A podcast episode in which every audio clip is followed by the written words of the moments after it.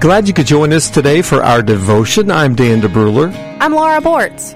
I just want to start with reading this little piece from 1 Peter. It's in the first chapter, the, uh, verses 3 through 5. It says, Blessed be the God and Father of our Lord Jesus Christ. According to his great mercy, he has caused us to be born again to a living hope through the resurrection of Jesus Christ from the dead, to an inheritance that is imperishable, undefiled, and unfading, kept in heaven for you who by God's power are being guarded through faith for salvation ready to be revealed in the last time.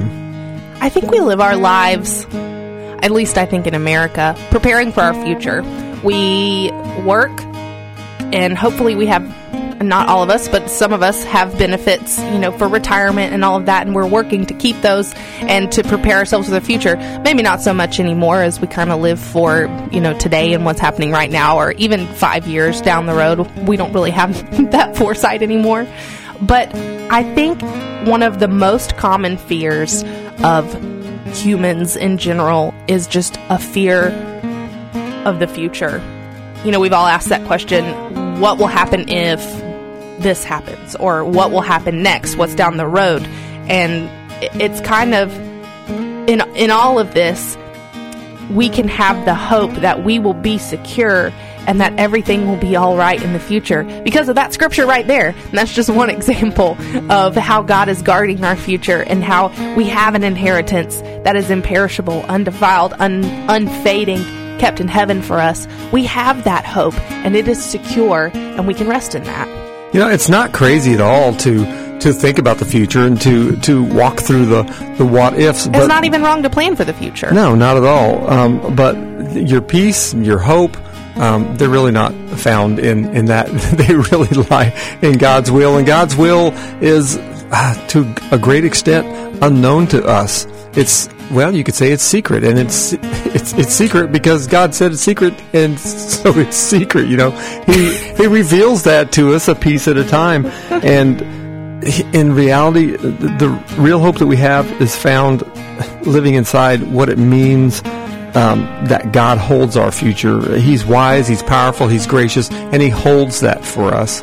There is a huge difference, though, in in resting in what God has told us about his future plans for us, which we should keep the future in mind. We, we should be focused on the future because our future is heaven and seeing our Savior face to face and living in the light of God's glorious grace for all of eternity, worshiping Him and, and just getting to be with Him forever. That's our that's our hope in our future.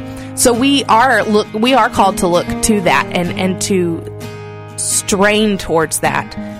But there's a difference between resting in what God has revealed, and, and I'm sure this is going to sound silly, but there's a huge difference in worrying about what we have no power over and resting in the fact that we'll, we're going to be with God one day. You know, we should never let ourselves forget that Jesus has purchased a future for us that's better than anything that we could imagine and better than anything that we could plan.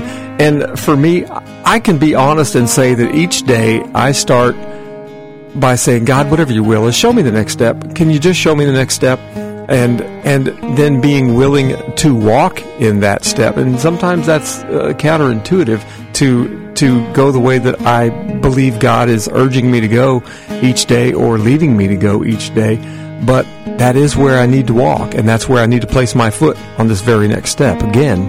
One of the things I realized that I've been doing recently is watching moments pass by and I'm a, my fear is that I'll miss a moment. That you know, when you have kids, and any of you who have kids probably have felt this way more than twice.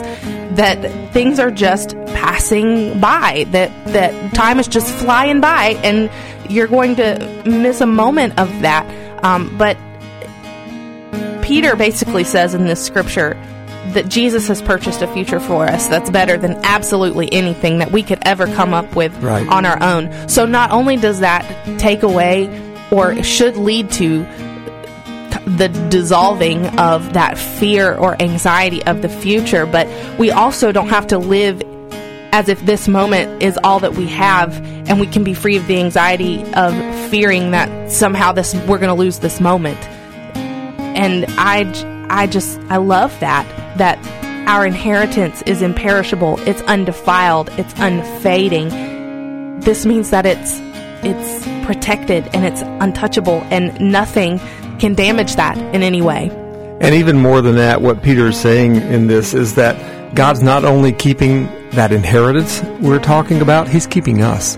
And he, He's holding us and He's holding us safe. And He has a plan and a future for us. And in that, I want to walk and rise and live each day. Me too.